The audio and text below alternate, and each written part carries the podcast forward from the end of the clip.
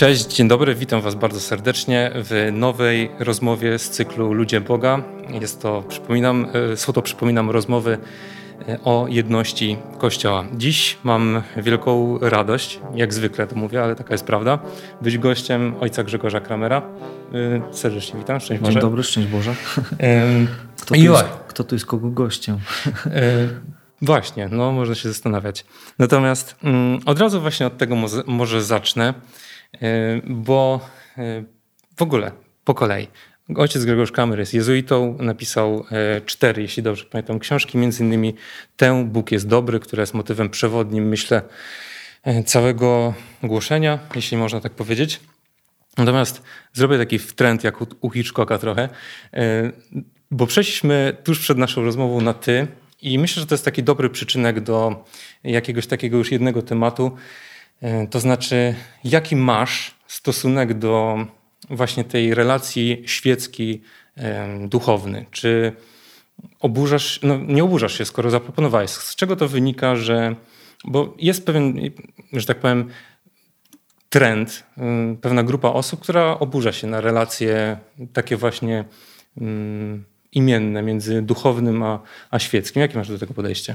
Wiesz co, no, jako rasowy jezuita, bo chyba już po 24 latach, tak można powiedzieć, e, mi jest bardzo bliska taka zasada ogólna, którą Ignacy stosuje, że e, żeby sobie rozróżniać środki i cele. Znaczy no, jakby to nie jest tylko ignacjańskie, żeby to było jasne, to jest w ogóle bardzo ludzkie, ale e, więc uważam, że takie rzeczy jak tytułomania w takim dobrym tego słowa znaczeniu no one mają czemuś służyć, tak? I, i, I, pewnie, że nie wiem, na pewno tytuł, czy to będzie pan, pani, ksiądz, ojciec, cokolwiek innego, bardzo nam pomaga na początku, tak? No bo jakoś y, musimy do siebie podejść, jakoś ze sobą zacząć rozmawiać.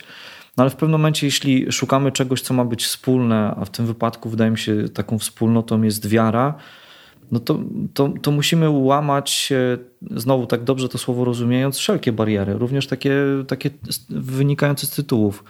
I, I, nie wiem, no między nami nie ma chyba jakiejś strasznej różnicy wieku, no może kilkanaście lat. Y, no, po włosach nie widać tego. No, po włosach nie widać. Y, więc jakby nie widzę takiej potrzeby. Nie? nie pozwoliłbym sobie na przykład na to w szkole, tak, gdzie uczę, nie wiem, 8-9-letnie dzieci Y, bo wiem, że dzieci tego nie rozumieją i, i może to być źle wykorzystane, nie? ale jeśli, nie wiem, mam do czynienia z dorosłym człowiekiem, tym bardziej jeśli mamy jakiś y, bardzo konkretny fundament wspólny, no to po co mi to? To mi to jest niepotrzebne. Nie? Okay, rozumiem.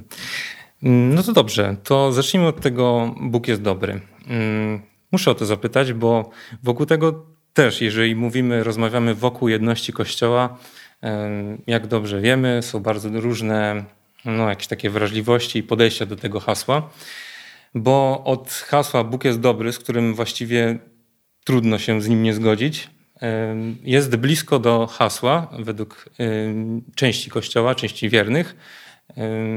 Bóg jest po prostu mm, kimś fajnym, kimś, e, kto daje ciepełko, poczucie mm, miłości, znaczy fajności, miłej atmosfery, taką przytulanką, a, czyli mowa o miłosierdziu, a nie ma mowy o jego sprawiedliwości.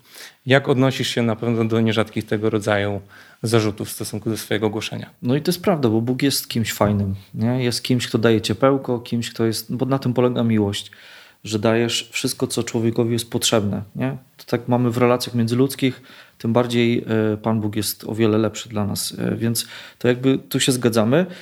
E, absolutnie powiedzenie czy podkreślanie e, Bóg jest miłością czy miłosierdzia, już mówiąc tak bardziej kościelnym językiem, nie jest zaprzeczeniem Jego sprawiedliwości, bo każda zdrowa miłość e, stawia granice. Nie? I, I tak samo robi Bóg. Znaczy, jak się weźmie Ewangelię, weźmie się w ogóle Biblię, no to widać, że Bóg jest, no właśnie na tym polega Boże miłosierdzie, że ono stawia granice. No, fundamentem są przykazania, tak? gdzie, gdzie Bóg mówi, no, za tym czeka cię śmierć, ale nie dlatego, że jestem mściwy, tylko ciebie to zniszczy. Nie? I, a z drugiej strony już na samym początku Bóg mówi do Izraela, no wybierajcie, nie? wolność albo niewolę, życie albo śmierć.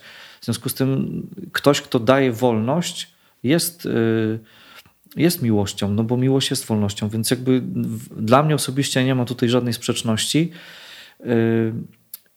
A mówienie o sprawiedliwości Bożej bez miłosierdzia, tym bardziej jak się mówi na zewnątrz, czyli nie do kościoła, tylko i wyłącznie zambony, gdzie masz, przynajmniej powinny być uformowane osoby, które znają chrześcijaństwo, tylko jak mówisz na zewnątrz, to nie możesz zacząć od sprawiedliwości, no bo nawet tak marketingowo nikogo na to nie złapiesz. Nie? I, i zresztą Bóg też taki jest, że, ewang- że nie Ewangelia, Biblia zaczyna się od tego, że Bóg jest dobry, tak? bo stwarza wszystko i to jest dobre, a człowiek jest bardzo dobry. Nie? Więc ja osobiście z tym nie mam problemu. Nie?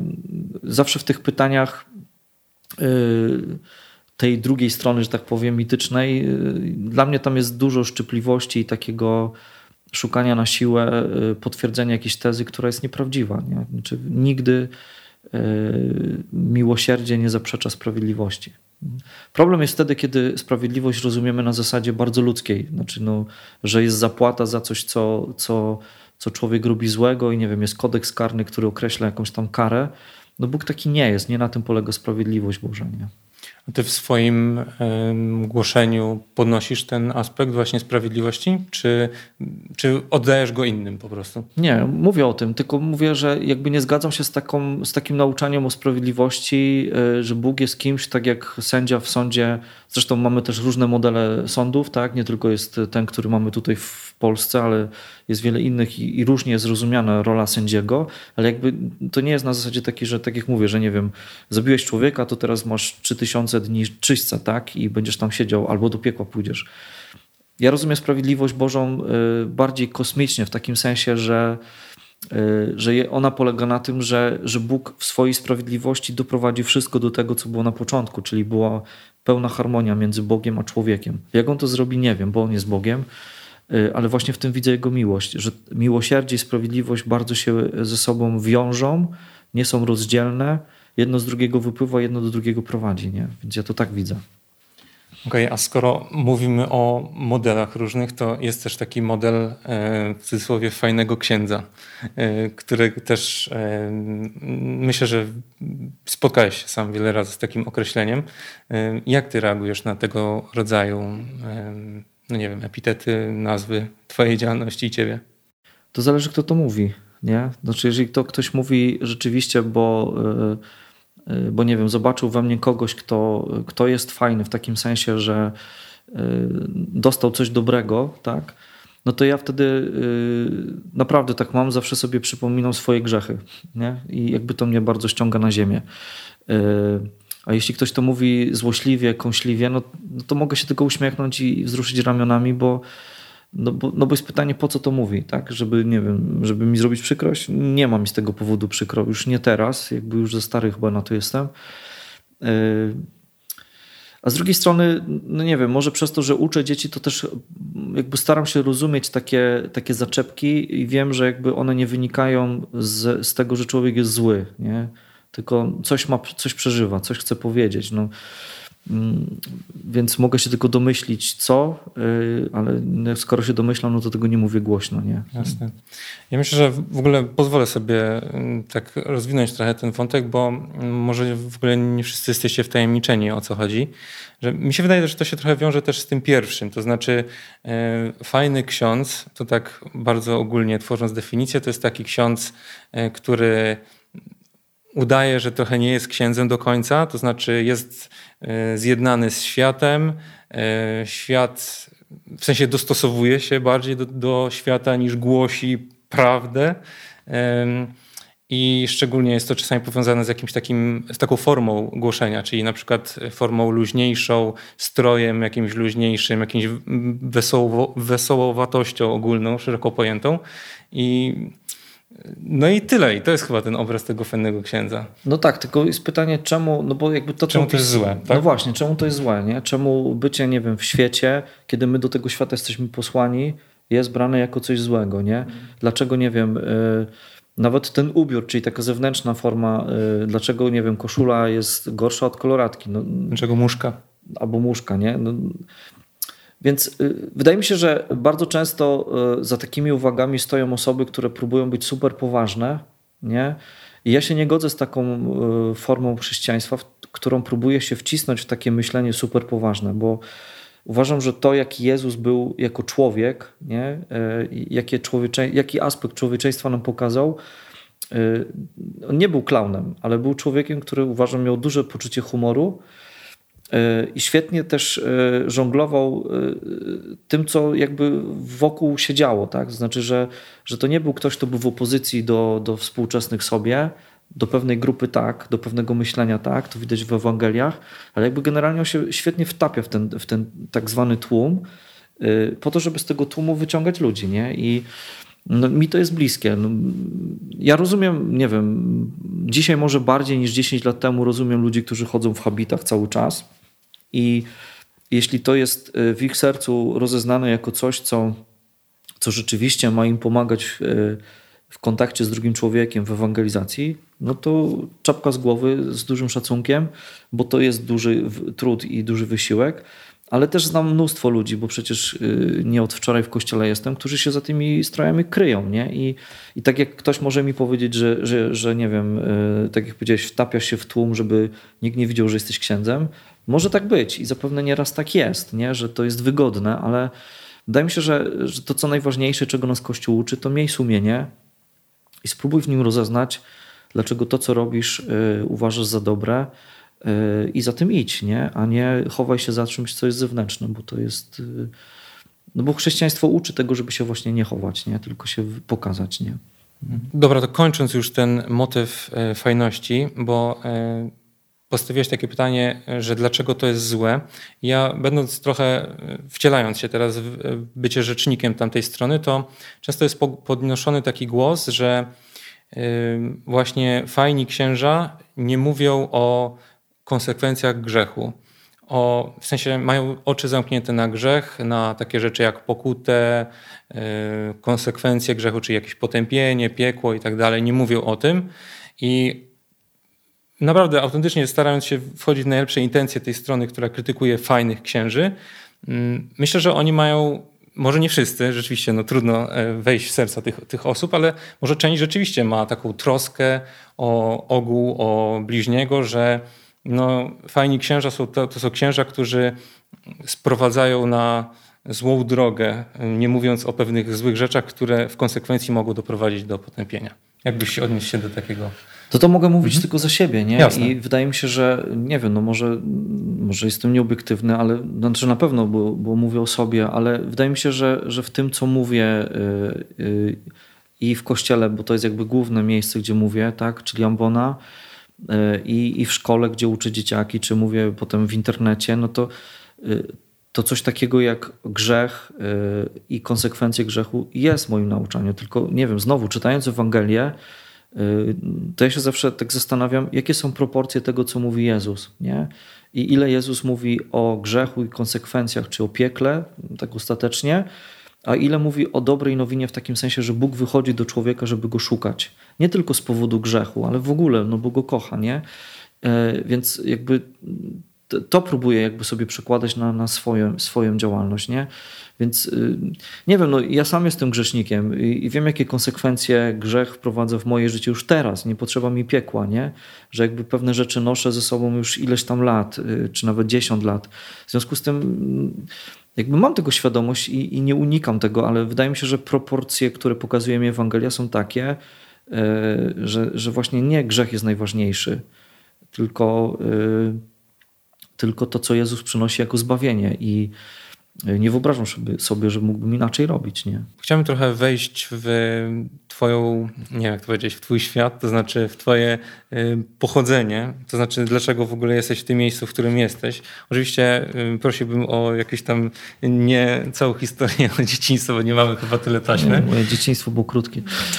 No, ale w sensie, że pewnie wydarzyło się w Twoim życiu bardzo dużo, ale jak czytałem tę książkę Twoją, to jeden fragment mnie tak y, poruszył i stwierdziłem, że muszę Cię o to zapytać. Pozwolicie, że przeczytam. Z chłopca, który nigdy nic głośno nie powiedział, który był zawsze ostatni, najmniejszy, to akurat mi zostało, stałem się jego głosem, jego w sensie Boga. I wiem, że to nie dokonało się w sposób prosty, magiczny czy przez jakąś super terapię. Dałem mu się przemienić. Pozwoliłem, by na materiale, który ja oceniam jako słaby i kiepski, on mógł zrobić coś dobrego i jak, jak uważają niektórzy, wielkiego. Chciałem Cię zapytać właśnie o tą przemianę. Wiem, że to pewnie jest długi proces, ale jakbyś miał go, ją opisać, jak to się stało właśnie? Albo o jakichś naj, najciekawszych albo najważniejszych momentach tej przemiany z, jak napisałeś, ostatniego, najmniejszego stałeś się kimś bardziej, no, kim, kimś, kim teraz jesteś. No to tak bardzo skrótowo mówiąc, to, to na pewno y, przede wszystkim Ignacy i duchowość ignacjańska, bo ona jest taka bardzo y, antropologiczna i ona nie jest duchowością, która buja w obłokach i, i mówi o jakichś zniosłych rzeczach, tylko bardzo mocno Ignacy każe zająć się człowieczeństwem. Dzisiaj byśmy powiedzieli, że to jest taka duchowość terapeutyczna też, tak? że, że sposób, w którym Ignacy każe prowadzić człowieka jest bardzo podobny do współczesnej terapii. Nie? Więc, więc to był jeden z takich elementów, gdzie musiałem y, z kimś drugim, bardzo często to byli moi formatorzy, y, no, bardzo y, skonfrontować się z tym, jaki jestem, czyli to, o czym piszę, to, to, to z tą małością. Tak? To jedna rzecz. Ale jeśli chodzi, chodzi o samo ogłoszenie, to ja zawsze będę mówił, że że dla mnie to, to jest bardzo wymierny i taki zewnętrzny wymiar święceń diakonatu. Nie? Że czasem się tak słyszy w kościele, że diakoni to nie wiadomo po co są, szczególnie ci diakoni w, drodze do święceń e, prezbiteratu, że ten rok jest taki właśnie na przeczekanie, bo takie są formalności. Naprawdę takie głosy są. Nie? A dla mnie diakonat akurat był bardzo mocnym momentem, bo to było tutaj zresztą we Wrocławiu, że Y, do tych święceń y, ja byłem mistrzem w unikaniu jakiegokolwiek wystąpienia, tak? To znaczy, nie wiem, mieliśmy tam jakieś takie próbne kazania gdzieś w trakcie formacji. Zawsze tak zamieniałem grafiki, że nigdy nie mówiłem. Więc jakby unikałem takich rzeczy, które kazały mi stanąć przed ludźmi. No tutaj przyjechałem parę, no chyba miesiąc był po diakonacie, po wakacjach i, i zaraz byłem tutaj w sobotę, we wtorek jest tutaj dzień nowennowy, więcej ludzi przychodzi do kościoła i dostałem od proboszcza nowennę i kazanie na tej nowennie. No i doszło do mnie, że nie mam się z kim wymienić i że w ogóle to już jest taki moment w życiu, w którym mm, no nie będzie się można wymieniać, no bo, no bo będziesz z tego żył i to jest twój, twój, twoja droga. I, i, I, pamiętam jak dzisiaj, jak szedłem do tego kazania, y, właśnie tak mi się wydawało, jako ten stary ja, to znaczy taki bojący się, trzęsący. Y, jak zacząłem mówić to homilię wtedy, to czułem, że coś się zmieniło, nie? że to jest e, fajne. To jest takie słowo, nie? ale że jakby to mi daje niesamowitą frajdę, chociaż to było pierwszy raz tak na legalu jako diakon. Nie? I yy, jakby wtedy zobaczyłem, że yy, okej, okay, wykonałem jakąś robotę przez 10 lat formacji, no bo, no bo to jest mój wkład, ale z drugiej strony no, czułem się przemieniony w takim sensie, że Bóg, nie wiem jak to powiedzieć, dołożył tam swoje coś. Nie? I więc tak rozumiem tą swoją przemianę, nie? Że, że i z jednej strony moja ciężka praca nad samym sobą, czyli formacja, mówiąc krótko, no ale też widzę w tym bardzo dużą interwencję jego. Nie? A dlaczego jezuici? Bo gdzieś usłyszałem w jakiejś twojej wypowiedzi, że ty przez dłuższy czas, nawet bardzo późno, chyba do 16 roku życia, w ogóle nie wiedziałeś, że są inni księża. Jak to jest możliwe? Dlatego, że y, jak miałem 6 lat, to przeprowadziliśmy się do Gliwic y, i parafia jezuicka, tak akurat wyszło. Więc jakby ci jezuici w moim świadomym życiu byli od początku. Yy, no i rzeczywiście tak było, że wydawało mi się, że to jest cały świat kościelny. Zresztą jakby w tamtym czasie bez internetu, bez jakichś takich wielkich mediów, no to świat człowieka, szczególnie młodego, jest bardzo zawęż był zawężony, nie? Yy, więc no jakby naturalnie tak wyszło, że wydawało mi się, że, że wszędzie tak jest. W ogóle pamiętam, że kiedyś pojechałem y, do parafii, znaczy pojechałem do dziadków do Bytomia, przypadkowo tam byliśmy na jakiejś mszy. Moja rodzina nie jest jakoś tam strasznie pobożna, więc jakby to nie było takie naturalne środowisko. I odkryłem z takim wielkim zdziwieniem, że na tej mszy jest tak samo jak w Gliwicach, nie? że y, Myślałem, że w każdym kościele to inaczej się w ogóle robi. No i, i, ale jakby dlatego, że właśnie jezuici byli od początku mojego świadomego życia i, i pokazywali mi Kościół i świat y, wiary taki, no taki, który jest mi dzisiaj bliski. No oni mnie ukształtowali, tak? To znaczy właśnie w tej, w tej fajności, w tej otwartości, w tym byciu trochę innym, trochę czasami na przekór, y, bardzo świadomie. Y, tak, tacy, tacy byli mistrzowie, no i tyle. Czyli to jest taki sznyt jezuicki, tak? W sensie, że to takie bycie, w ogóle nie, nie przedstawianie świata jako wrogiego, to znaczy może nie w, jako siedliska grzechu, tak? Można tak powiedzieć, tylko bycie w tym no, nimi. Bo to jest bardzo ignacjańskie, bo nawet nie jezuickie, tylko właśnie od Ignacego, że y, w ćwiczeniach duchowych, cztery tygodnie ćwiczeń, mówiąc krótko, w drugim tygodniu na samym początku Ignacy y, y, daje taką kontemplację, ona jest fundamentalna dla naszego myślenia. On mówi wtedy, żeby sobie wyobrazić Trójcę Świętą, która sobie siedzi w niebie przy jakiejś tam kawusi, znaczy to już jest mój dodatek, ale jakby generalnie sobie siedzą i patrzą na świat nie? I, i widzą właśnie zło, widzą gwałty, zabój... no takie Ignacy wymienia tam najgorsze rzeczy, które człowiek może zrobić. No i jakby patrząc na to, y, dochodzą do wniosku, że trzeba coś zrobić. Nie? Oczywiście to jest kontemplacja, taka wizualizacja. I, no i wtedy skutkiem tego patrzenia i te, tego pragnienia, żeby coś zrobić, jest wcielenie. Nie? I tą historię już znamy z Ewangelii, nie? że y, Syn Boży schodzi na ziemię i, i zbawia świat. Nie? I jakby to jest bardzo ważne dla Ignacego, że on patrząc na świat z Bogiem, y, ok, widzi zło, nazywa je, ale jakby y, skutkiem tego patrzenia nie jest właśnie ta sprawiedliwość, która rzuca gromami, wszystkich wysyła za karę czy tam w nagrodę do piekła, tylko y, zaczyna działać. I to jest miłosierdzie. Nie? Tak Kościół to rozumie, nie? że miłosierdzie to jest miłość, która działa, kiedy widzi zło. Nie? I i skoro Bóg tak patrzy i, i, widząc zło na świecie i zaczyna siebie dawać, czyli nic więcej już nie może, no to dlaczego człowiek, który próbuje za nim iść, miałby robić inaczej? Nie? A jak przeżywasz właśnie to kapłaństwo, dobycie jezuitą? Wiem, że to jest znów obszerne bardzo pytanie, ale może pod kątem takich rzeczy Mm, bo powiedziałeś o rzeczach y, dobrych, które, które dały ci siłę, no Pan Bóg dał ci siłę, natomiast chciałem cię zapytać o te wszystkie kryzysy, albo na przykład rzecz, którą no, jesteś znany, nawet na tej książce chyba jest napisane, jeden, no, kontrowersyjny bloger. Y, więc w związku z tym, że jesteś kontrowersyjny, jak jest tu napisane, jest tu na piśmie, no to spotykacie dużo krytyki, czy tam slash hejtu, nienawiści i tak dalej. Jak sobie radzisz z tym wszystkim? Y, to nie jest mój tekst, tylko Kto wydawnictwa. Aha, okay. Nie, y, okay. A, myślałem, bo tu jest wstęp ale musiałem, później ojca Adama tak, Szóstaka. Musiałem się chyba że... na niego zgodzić, ale jakby nie, nie o to chodzi, tylko że jakby mówię o tym dlatego, że zastanawiam się już od paru lat, co to w ogóle znaczy słowo kontrowersja, tak? I, czy kontrowersyjny, być kontrowersyjnym. Y, I, I to jest chyba takie słowo wytrych, które każdy może sobie użyć, nie? jak mu pasuje. Ja bym dzisiaj powiedział, że raczej próbuję być wierny sobie, znaczy temu, co nie wiem, odkrywam jako prawdę o Panu Bogu i o mnie w moim życiu. Y, I wiem, że to się może jednym podobać i tak jest, i może się innym nie podobać i też tak jest. I, i dla nich będę kontrowersyjny, tak? Y, więc, y, więc mam duży dystans do tego, do tego stwierdzenia, bo, bo nie wiem do końca, co ono by miało znaczyć.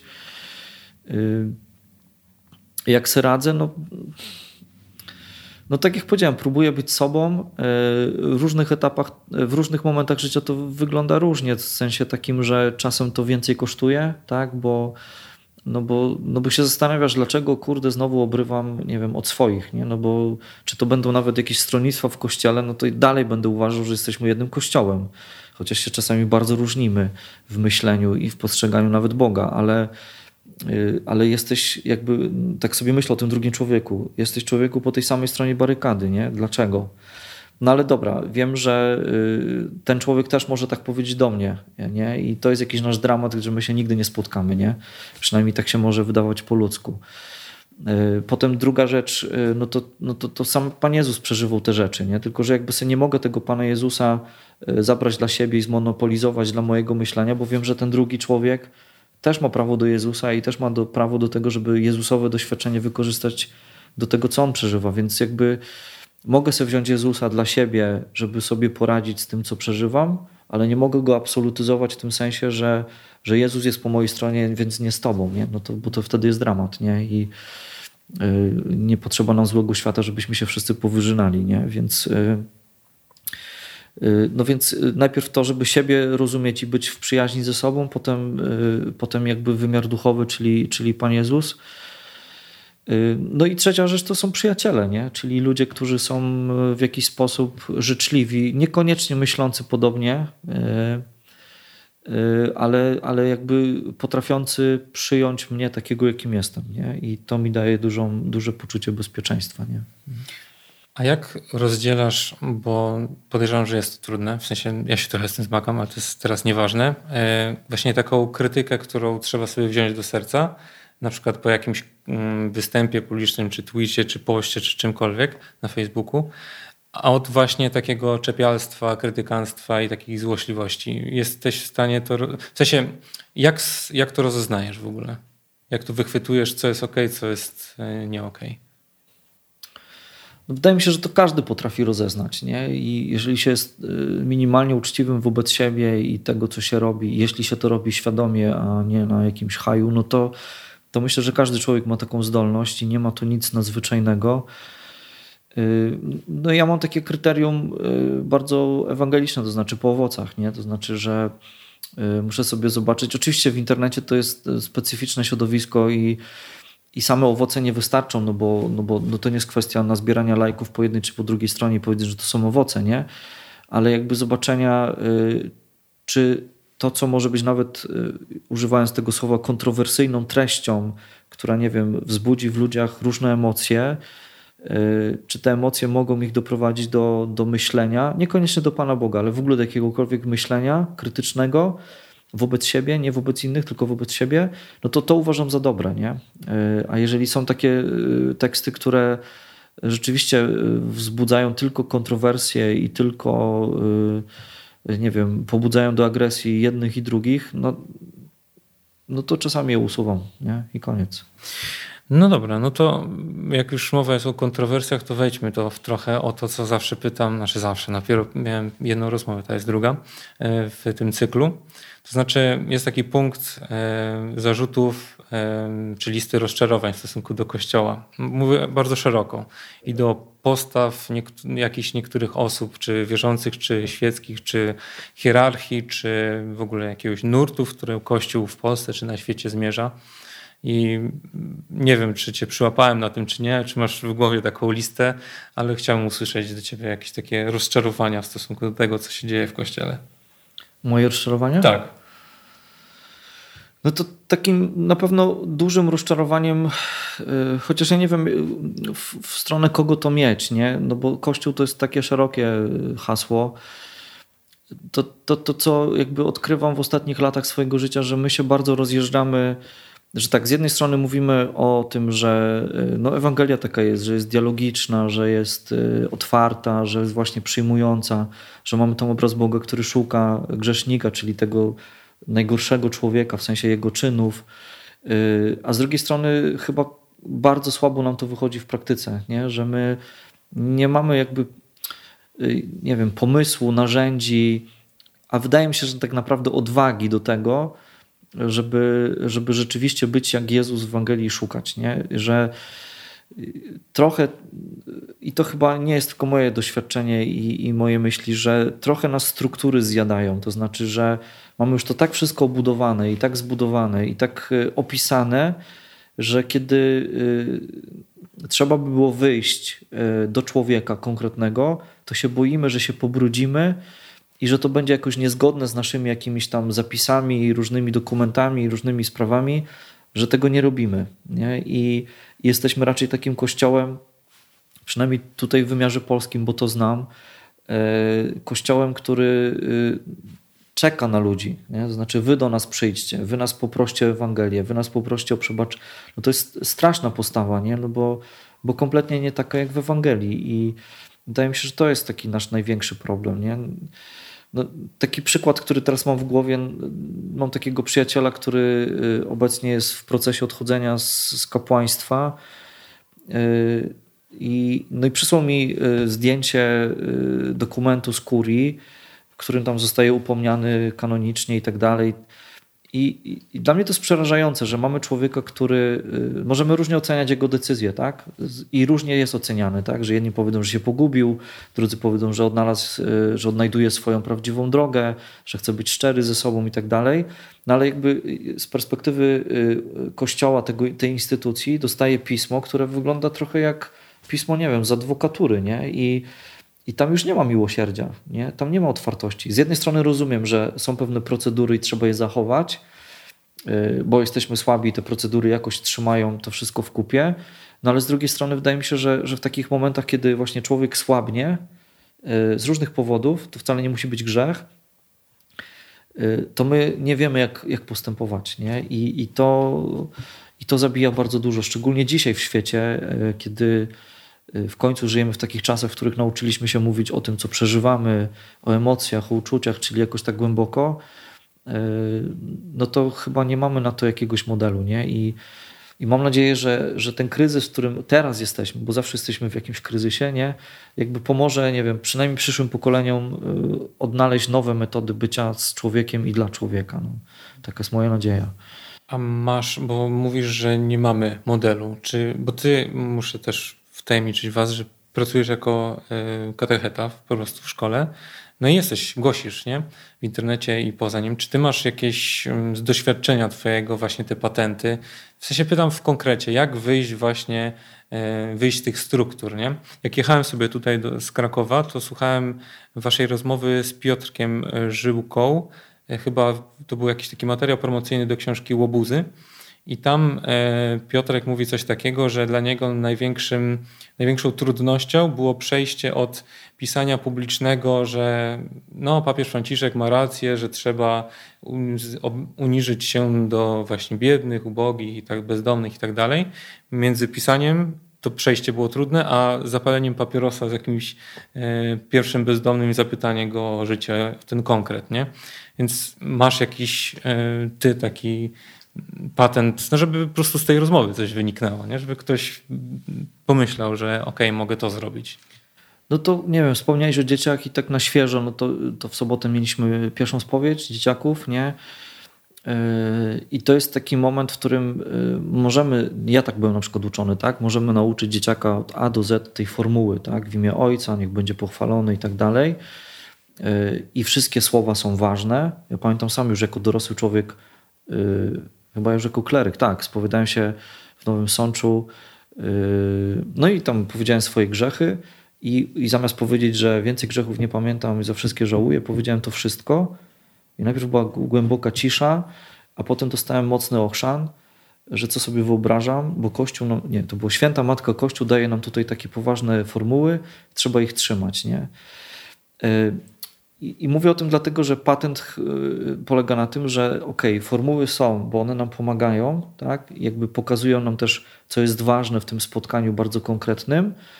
I też tak psychologicznie, tak? bo nawet jak ktoś, nie wiem, przychodzi do spowiedzi poza konfesjonałem i nie wie, jak zacząć, no to ta formuła mu pomaga, że w imię ojca, tak? I, i zaczynamy, nie? I, I jakby to uruchamia cały, cały proces, nie? Ale wracając do tego, że, że jakby, no właśnie, żeby, żebyśmy się nie trzymali pewnych rzeczy tak sztywno, które nie są y, istotą i konieczne. Nie?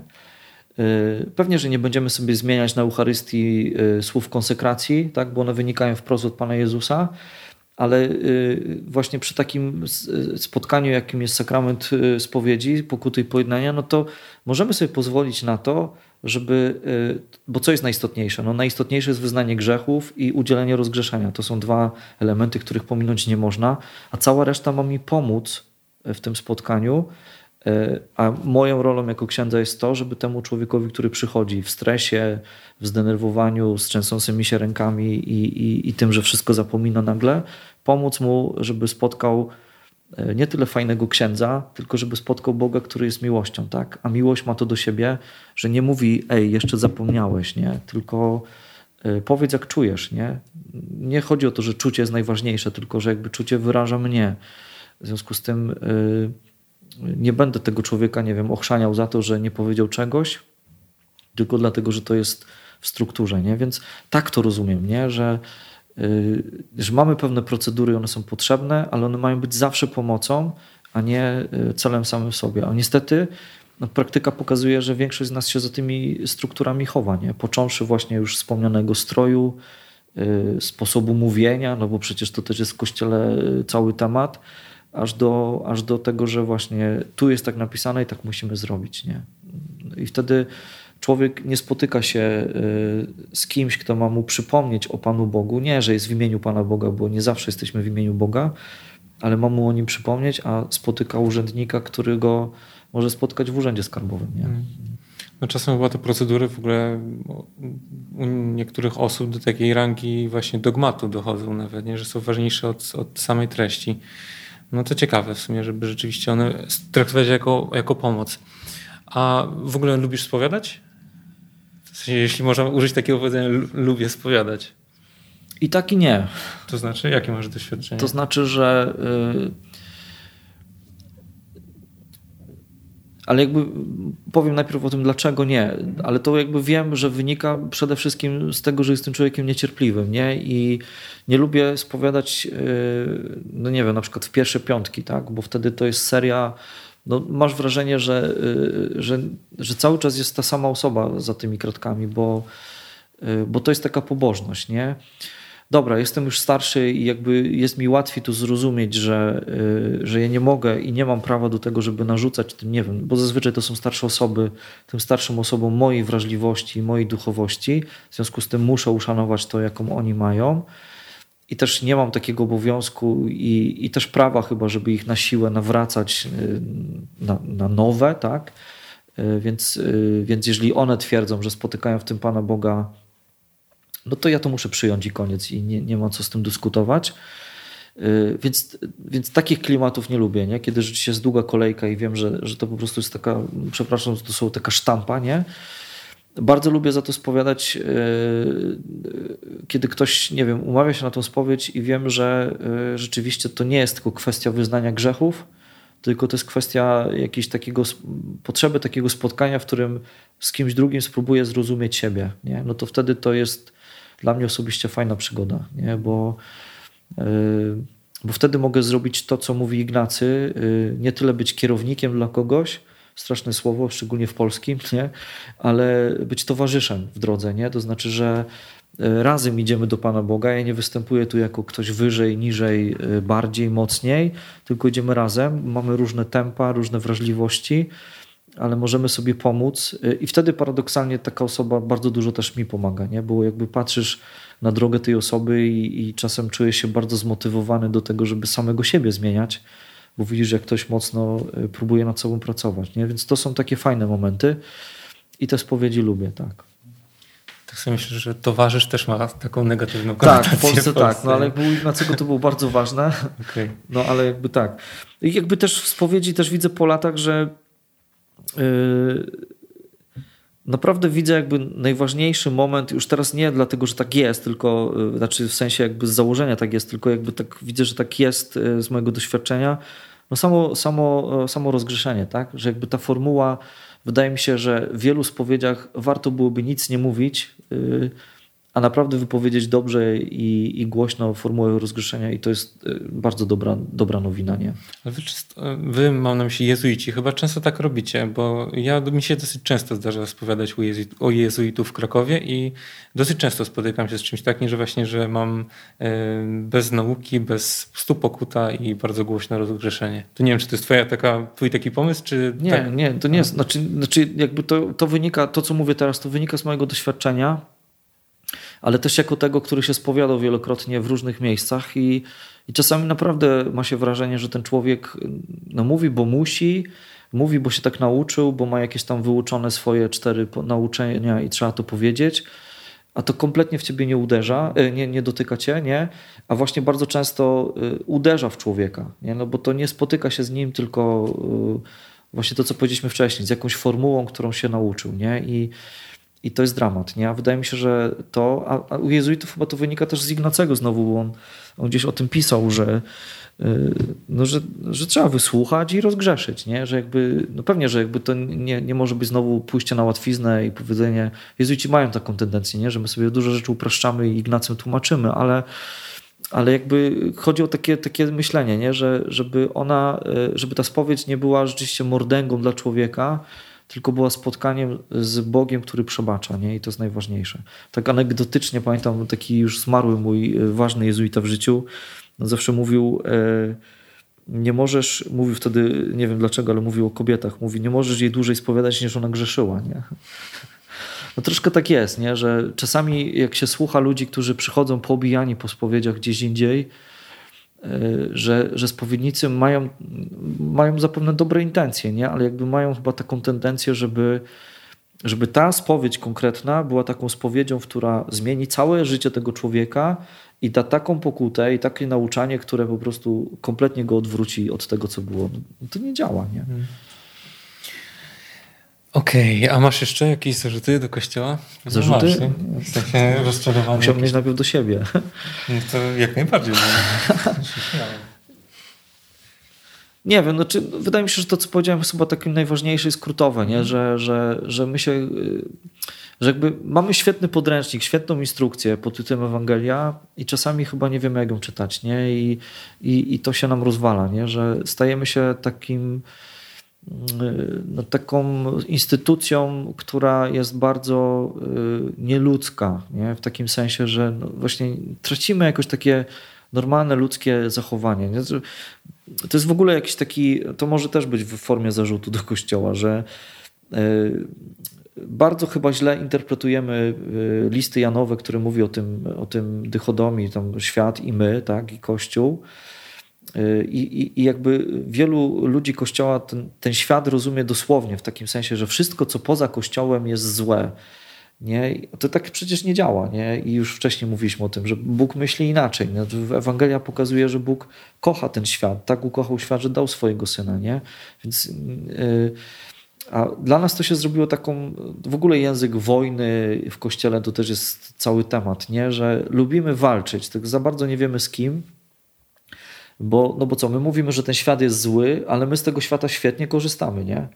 Od takich y, bardzo materialnych rzeczy typu pieniądze światowe, sprzęty, z których korzystamy, no jesteśmy w tym zanurzeni, a z drugiej strony potrafimy to wszystko atakować, nie? Tylko wtedy, y, tylko dlatego, że y, wydaje się nam, że, że oni nas atakują. No nie atakują, nie?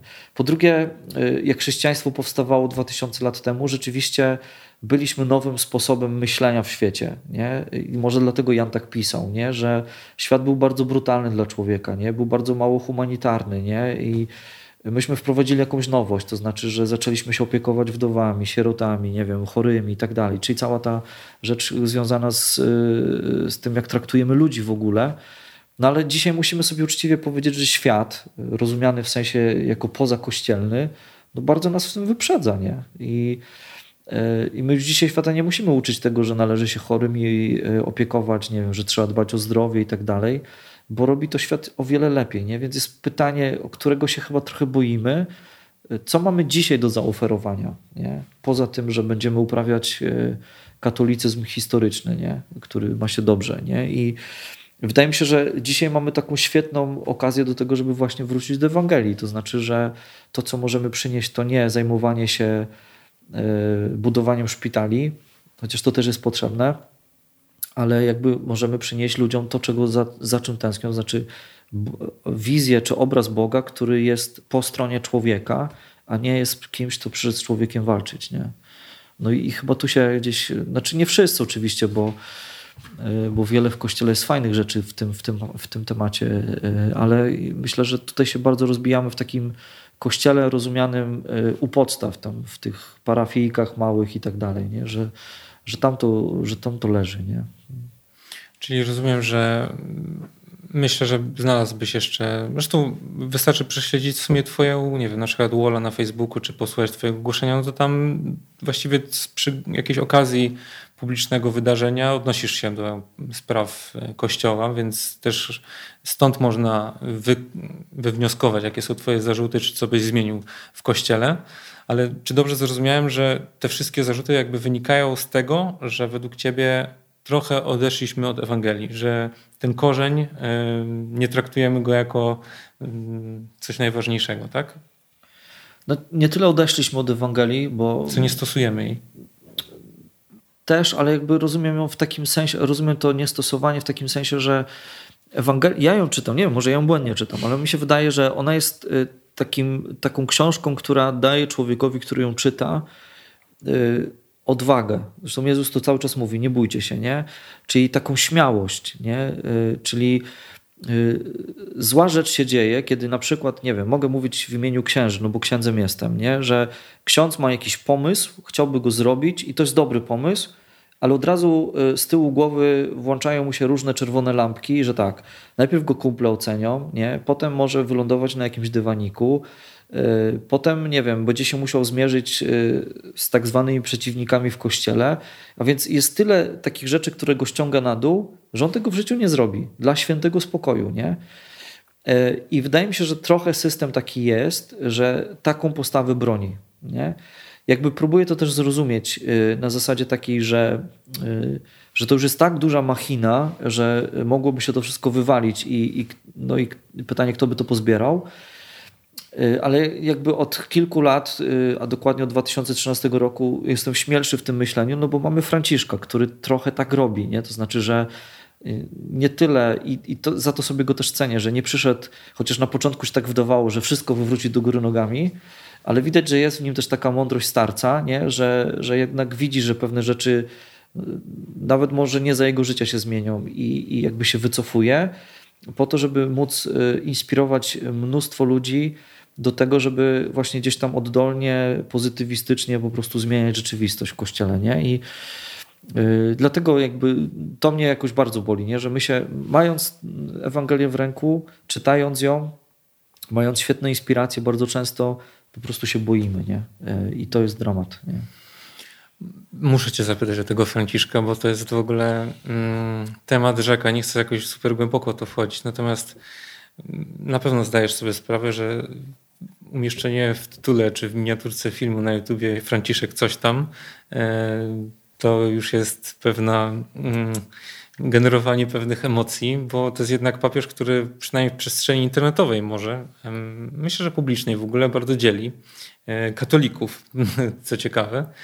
I jak byś się odniósł do takiej właśnie rzeczywistości, gdzie, no szczególnie na przykład w kontekście ostatnich, e, ostatniego motu proprio, e, ta część tradycyjna, konserwatywna kościoła dostała, mm, mówię jakby... No rozumiem tak, bo chcę po prostu być głosem innych osób, e, dostała jakby taki dowód, że papież Franciszek no nie szanuje wrażliwości jakiejś tradycyjnej czy konserwatywnej. I no, to jest jakby takie, mnóstwo było takich wydarzeń z tymi, z jakimiś, no nie będę ich przytaczał, no, ale dobrze wiemy o jakich różnych wydarzeniach e, jest mowa, no jak z tym z Pachamamą, jak z mm, rzekomym błogosławieniu związków homoseksualnych, jak jakiejś takiej otwartości i tak dalej. E, no, uznawany jest za jakiegoś takiego, mówiąc wprost, lewackiego papieża. Mam to słowo. No, w ogóle wy jezuici chyba jesteście uznawani, bo papież jest jezuitą, przypomnijmy. No, my e, jezuici to znowu jest duże słowo, nie? No bo nawet patrząc na nasz rynek polski, no to nie wiem, dobra, sorry, że tak, tak porównam, to ja mogę być lewakiem, a Darek Kowalczyk będzie prawakiem, nie? Więc jakby jesteśmy bardzo różni też, ale jakby generalnie jako zakon rzeczywiście myślę, że tak bardziej jesteśmy postrzegani. A Franciszek, no że to w ogóle jest tak, że y, cudem jest, że, że, że jezuita jest papieżem. Nie? To jest y, też tak anegdotycznie wrócę do tego, co już mówiliśmy, że mi się kiedyś wydawało, że cały świat jest, znaczy kościelny świat księży to są jezuici. Y, pamiętam, że no właśnie gdzieś tam koło 16 roku życia wracałem z jednej z pierwszych rekolekcji powolniowych i wtedy zapytałem Tadzia Hajduka, takiego jezuitę, czy papież też jest jezuitą, wtedy Jan Paweł II, to mnie w ogóle wyśmiał, nie? I mówi, i pamiętam jak dzisiaj to zdanie, że y, co jak co, ale tego może być pewne, jezuita nigdy nie będzie papieżem, nie? No i Boże, żyjemy w jakimś takim dziwnym przełomie, y, że, że doczekałem takiego momentu. Śmieję się zawsze, że Franciszek mi rozwalił mszę, bo jak było konklawę, to wtedy zaczynaliśmy taki projekt w Krakowie mszę wtedy jeszcze dla mężczyzn, potem zmieniliśmy to za mężczyzn, czy w intencji mężczyzn i to była jedna z pierwszych mszy, pamiętam, 13. I jak szedłem, o 20 ona była, jak szedłem, to wiedziałem, że już został wybrany, tylko nie wiedzieliśmy kto, no bo to tam zawsze ten czas trwa. E, miałem to kazanie, pamiętam, przygotowane, e, w sensie na tą mszę. E, wyszliśmy z tą mszą, ale to było takie duże napięcie, no bo wszyscy przed telewizorami, no ale jakby trzeba iść, no mszę trzeba odprawić. I wyszedłem do kościoła i tam było dosłownie kilkanaście osób. Widziałem, że, że, że wszyscy w ogóle mają to w nosie. No a te kilkanaście osób, wszystkie z komórkami tam po prostu wpatrzone pod ławkami, nie? I, i pamiętam, że dzisiaj jak zacząłem tą mszę, mówię, że jak już tam wypatrzycie w tych komórkach, to cokolwiek będzie na tej mszy oprócz przeistoczenia, to krzyknijcie, kto jest tym papieżem, nie? Żebyśmy wszyscy wiedzieli i żebyśmy przynajmniej już to napięcie ze nas zeszło. I, yy, i pamiętam, że przeczytałem Ewangelię i w pierwszej ławce siedziała Asia, też tam w tej komórce i mówi tak jest, to w ogóle jakiś taki y, dziwny dialog między nami. Ona krzyczy z tej ławki, że Franciszek. Ja doszło do mnie, y, że Franciszkanin, nie? Co myślę, Jezu, w ogóle Franciszkanin to super, nie? Mówię, coś nowego, nie? Coś innego idzie. I ja mówię, jaki Franciszkanin? Nie Franciszkanin, Franciszek. Ja mówię, ale że... No i tak właśnie się prze, prze, przegadujemy. I w pewnym momencie padło to, to straszne słowo, że jezuita. I ja sobie myślę, naprawdę pierwsze, co przyszło mi do głowy, to jest koniec świata, nie? Tak jak tam było w tych różnych przepowiedniach, nie? Mówię, Jezu, koniec, nie? Fajnie nam przy jesteśmy. I, no ale ja już wtedy byłem, wiedziałem, że tym mszy, znaczy musiałem ją skończyć, ale już to kazanie sobie podarowałem. Mówię, dobrze, tak powiedziałem, mówię, zróbmy szybko tą mszę i idźmy do domów, bo, no, bo, bo nie wiadomo, co to się w ogóle wydarzy. Y, no i tak było, nie? że te pierwsze godziny, dni to był duży szok dla nas jezuitów. Myślę, że dla wielu ludzi w kościele też. Ten szok trwa dla niektórych. Dla niektórych trwa. Wiem, że y, jezuici w Rzymie, w rzymskich domach to powiedzieli, że to jest koniec towarzystwa, że pierwsze co Franciszek zrobi, to czy ten nowy papież to zlikwiduje towarzystwo Jezusowe. No on tam miał różne relacje z nami, nie jako biskup. Y, y, ale jakby też było od początku widać, że świetnie się porusza w świecie mediów nie? że chociaż jest starszym człowiekiem, wydawałoby się z jakiegoś tam dalekiego kraju, z naszej perspektywy, nie? jak się role odwracają, to też jest fajne. E, że co on zrobił? No zaraz po paru dniach wsiadł w samochód i pojechał do naszego generała, nie? co w ogóle jest, gdzie papież do generała, żeby jeździł. Nie? Jakby, I to mi też pokazało, że, e, że idzie nowe w takim sensie, że, że w takich właśnie prostych znakach będzie łamane coś, co wydawało się święte, niepodważalne. Zresztą zaczął to Benedykt swoją abdykacją, nie? że jakby to było już dużym szokiem dla świata kościelnego, że wow, że można coś takiego zrobić i świat się nie skończył i Pan Jezus dalej jest i Kościół istnieje. E, a Franciszek wydaje mi się jakby idzie w tym cały czas i e, on z jednej strony ja go tak czytam, z jednej strony zmienia i podejmuje decyzje, które od niego zależą, i, i jakby tego skutki widać w świecie. A z drugiej strony, i to jest dla mnie ważniejsza jego rola, y, że on jest takim, jak już mówiłem wcześniej, inspiratorem dla wielu. Nie? Znaczy, że jest wielu ludzi w kościele, którzy się nagle odważyli robić różne rzeczy, których do tej pory by nie zrobili. Nie? Y, I one oczywiście są uważane często za kontrowersyjne, za, za dziwne, za, za właśnie fajne, lewackie, jakkolwiek to nazwiemy. Ale jakby y, ja, jak czytam, no i, i, jak czytam Franciszka, no to wydaje mi się, że on jest takim kimś, kto, y, kto bardzo robi to, o czym mówiłem wcześniej. Znaczy, że czyta Ewangelię i czy się to komuś podoba, czy nie, i wie o tym, że to się wielu nie podoba, no to idzie z tą Ewangelią. Nie? Zresztą y, Radość Ewangelii, jeden z pierwszych jego tekstów, jest takim po prostu drogowskazem. Nie? I a propos tej sprawy, którą wspomniałeś, no, ja nie znam szczegółów. Powiem szczerze, że jakby długi, długi czas w moim życiu się tam jakoś z tym środowiskiem spierałem. Nie jest to żadną tajemnicą, ale jakby w pewnym momencie sobie odpuściłem, yy, dlatego że yy, nie dlatego, że to nie ma sensu, tylko że mi się już nie chce. Nie? Jakby widzę, że a już bawi mnie to, że yy, nie wiem, no bo ja zacząłem tam 20 parę lat temu się z nimi spierać, nie? I widzę, że tam już któreś pokolenie próbuje odtwarzać jakieś moje stare kotlety i, i tam a, chodzi o ten filmik? To różne nie, rzeczy, nie? Tam są jeszcze takie... Ale odpowiedź jest moim zdaniem... Nie, no nie, nie da się tego w ogóle. To jest nie do przyjęcia w ogóle ta odpowiedź, przynajmniej dla mnie. No dobra, nie? Już A w ogóle miałem nie oceniać, przepraszam. No, ale jakby, jakby, jakby mi bardziej chodzi o to, że, y, że ja nie widzę w tym sensu, nie? żeby się wadzić. Dla mnie takim punktem zwrotnym, tak od strony duchowej, był, była taka inicjatywa w Krakowie. To właśnie Piotrek Żyłka próbował z, z ekipą robić. Dawid tam był gospodarek też w tym. E, e, była taki, taki pomysł, e, modlitwa o jedność w kościele. Nie? I to się skończyło na dwóch mszach. Pierwsza była u Dominikanów, odprawiał ją biskup Pieronek, a kazanie miał ksiądz Grygiel, czyli jakby z drugiej strony, tak. I wtedy ksiądz Grygiel po prostu podciął wszystkim. W pierwszym, pamiętam, pierwsze zdanie kazania podciął wszystko, całą tą inicjatywę, powiedział, że to jest w ogóle bez sensu.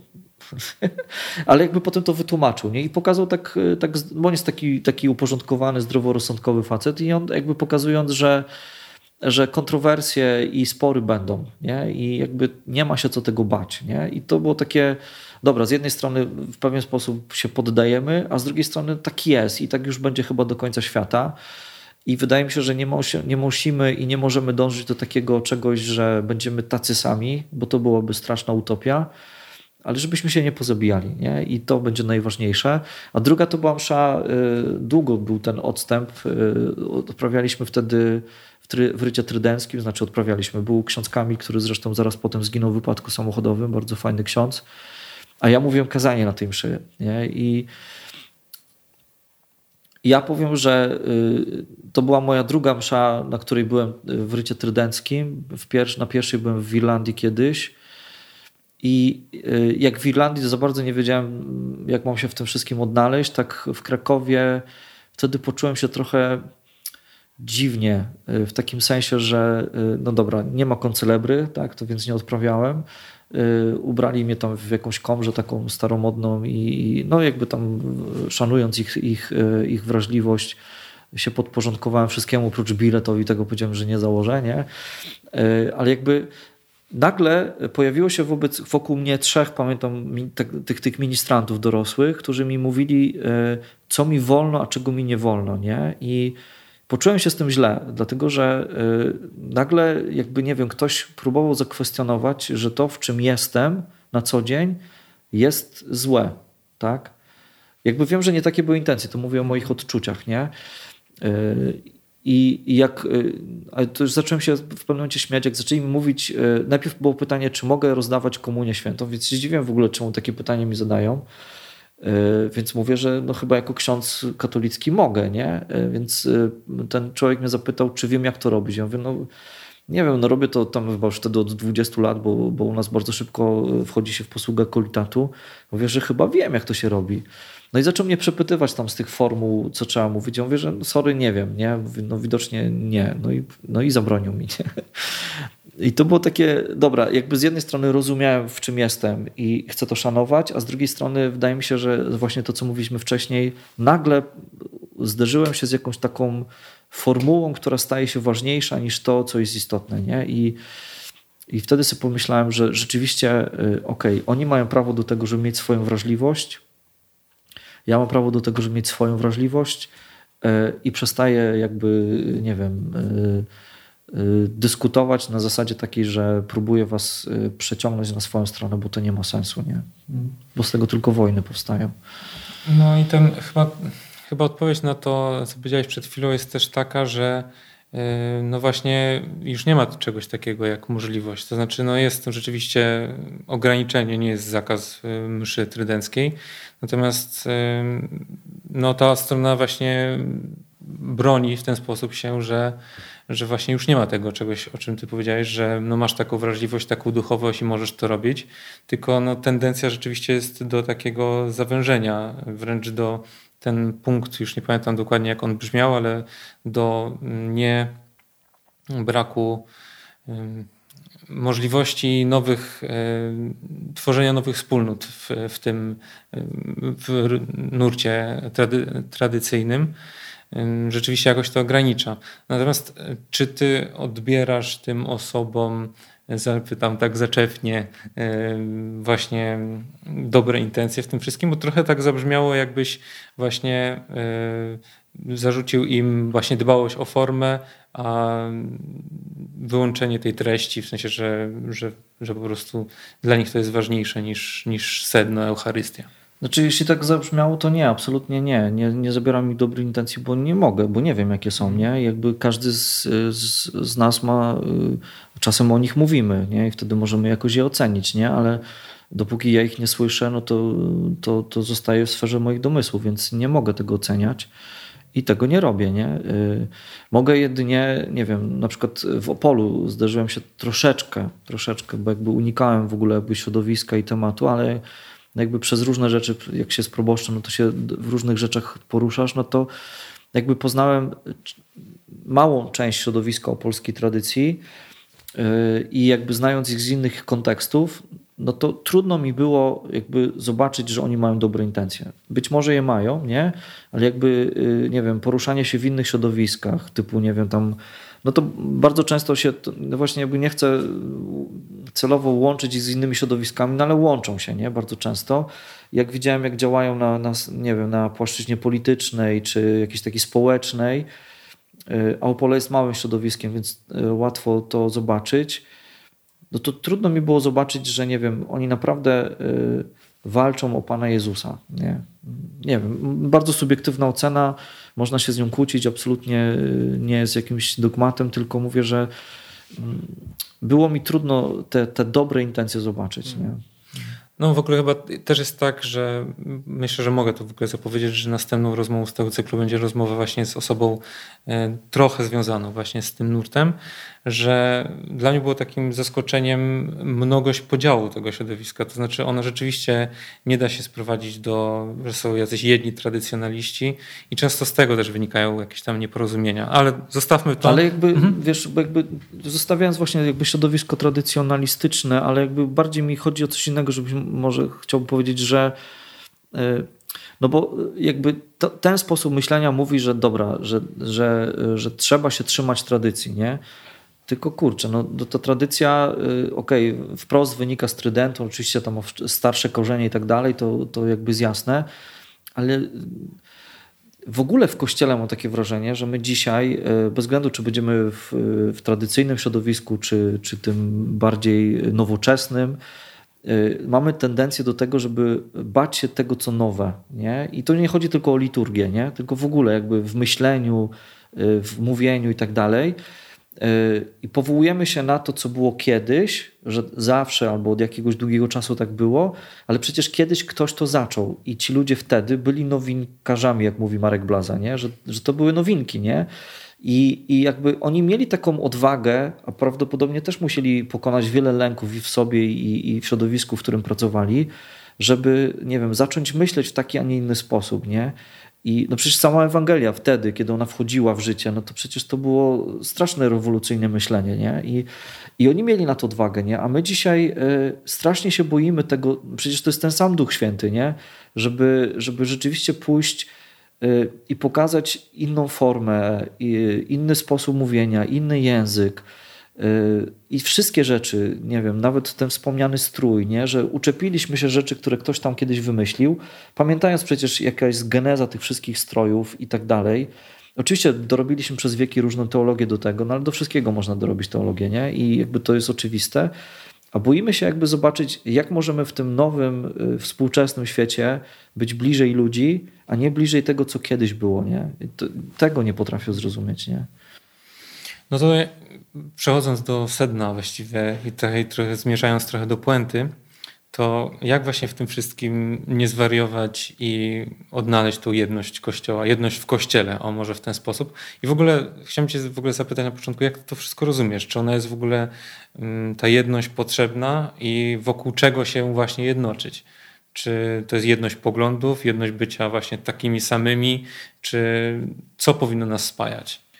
Powiem trochę idealistycznie, ale jakby dla mnie taką, takim punktem to jest Eucharystia. Nie? I y, to świetnie widać, jak się jest w jakimś środowisku już dłużej, y, a parafia zawsze jest takim fajnym takim miejscem, że jak poznajesz ludzi tak poza kościelnie y, i znasz ich poglądy, i widzisz, nie wiem, twarze, widzisz pana Zemka, panią Ole i tak dalej, i wiesz, jak ci ludzie mniej więcej myślą, i czasem to są dwa skrajne i politycznie, i społecznie, no w, w każdej dziedzinie różne skrzydła i nagle spotykamy się y, przy jednym stole, no to to jest to coś. Chociaż wiem, że to jest idealistyczne myślenie, nie? No bo, bo wiem, że w naszych głowach i tak cały czas jest różnie i, i wcale często się nie skupiamy na tym, co nas łączy, czyli na Jezusie, a bardziej dalej jesteśmy przy swoich poglądach. Ale jakby wydaje mi się, że Eucharystia jest, jeśli mówimy o Kościele, nie? to jest takim miejscem i takim momentem, w którym y, nawet z racji tego, że za bardzo nie ma, nie ma tam miejsca na inwencję swoją, y, również księdza, poza kazaniem, nie? gdzie może sobie pozwolić na różne rzeczy. No, to się dzieją różne rzeczy. To się dzieją różne rzeczy i wtedy rozwala się jedność. Nie?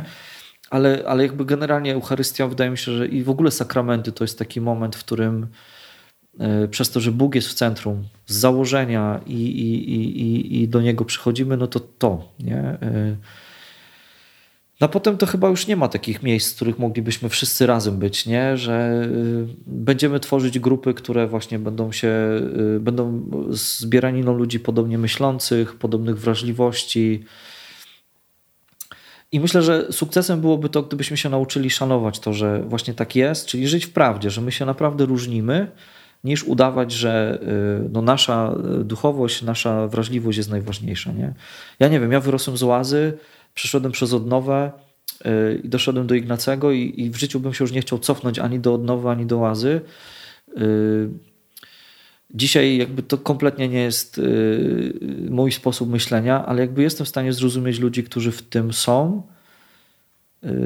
Chociaż gdzieś podskórnie chciałbym, żeby poznali Ignacego, bo wydaje mi się, że to jest szczyt wolności w kościele, no ale jakby wiem, że nie dla każdego to jest. Zresztą Ignacy sam tego uczył, więc nie, może, nie, nie mogę nikogo zmuszać ale wydaje mi się, że też nie mogę rezygnować z tego, jak patrzę na świat i na Kościół przez jego pryzmat. Nie? Hmm. Czyli dla mm, ten konkret to byłaby taka, e, taki szacunek do drugiego człowieka, dla jego odmienności, tak? Dla mnie tak. Tak, mhm. żeby, żeby coś takiego zrobić. Okay, a na, na... Aczkolwiek to w praktyce też jest bardzo trudne, nie? No, no bo tak. pytanie, jak to zrobić, nie? że Y, no bo nie wiem, nawet w takiej. się może na początku. To tak. Znaczy, to też jest w ogóle fajna rzecz, że y, ja zawsze się śmieję, opowiadam, że y, kiedyś miałem takiego swojego osobistego małego hejtera, bo wtedy był młodym człowiekiem, który mocno gdzieś tam w internecie mnie zaczepiał. Tak długo, aż w końcu napisałem do niego i mówię, jak jesteś taki odważny, to przyjedź do Krakowa i się spotkajmy. No i on przyjechał rzeczywiście. I co ciekawe, był w naszym domu chyba dwa albo trzy dni. Dzisiaj oni mówią, że to jest moje dziecko i to jest mój syn. Nie? Jakby też wiem, że to wtedy był człowiek przed dwudziestką, więc bardzo młody. Dzisiaj już jest dorosłym facetem, ma swoją rodzinę i tak dalej, więc jakby sam też dojrzał do różnych rzeczy. Ale wydaje mi się, że to, dla mnie to jest zawsze taki, taki, taki obrazek tego, że właśnie, że spotkanie no, bardzo pomaga w tym, żeby przestać patrzeć na drugiego jak na wariata nie? i na wroga. Aczkolwiek nie z każdym się da. Nie? I, i to też jest jakiś mój ból, nie? że, że no nie da się. Nie? I, ale chciałem powiedzieć, że no bo jak to zrobić w praktyce, nie? No bo e, nie wiem, nawet w przestrzeni internetowej, nie? E, że jak czytasz różne rzeczy ludzi po tak zwanej drugiej stronie, ja już nie wiem, gdzie jest ta druga strona. No to, to dobra, ale każdy ma swoje, nie? Tam, okay. Generalnie ludźmi, z którymi się jakoś tam nie zgadzasz i, i, masz inną wrażliwość, no to jest pytanie potem nie, że y, na ile to jest subiektywna ocena, że coś jest tylko i wyłącznie jego wrażliwością inną, a coś jest już sprzeczne z Ewangelią, nie? Nie wiem, no ja próbuję sobie jakoś tak y, zawsze na to pytanie odpowiadać y, no, w konkretnych no, jakichś odpowiedziach, tak? To znaczy, że zaczepiam tylko wtedy, kiedy wydaje mi się, ale znowu myślę, że to może być bardzo subiektywne, że ktoś jest, no ktoś nie głosi już Jezusa, nie? tylko głosi coś innego, no to wtedy zaczepiam i odpowiadam, nie? A tak, jeżeli widzę, że, że mnie coś rusza wewnętrznie, denerwuje, wkurza, ale jakby w swoim sumieniu rozeznaję, że to jest tylko i kwestia tego, że e, no właśnie, jest innej wrażliwości, innej duchowości, no to wtedy odpuszczam, nie? Bo nie wiem, może mi się już nie chce, a może rzeczywiście dojrzałem do tego, żeby rzeczywiście nie robić wojny bez sensu e, o coś, do czego on ma prawo, nie? No to na koniec. E, pytanie, które chcę zadawać wszystkim, czyli twój wymarzony kościół to Dziwne pytanie. No takie.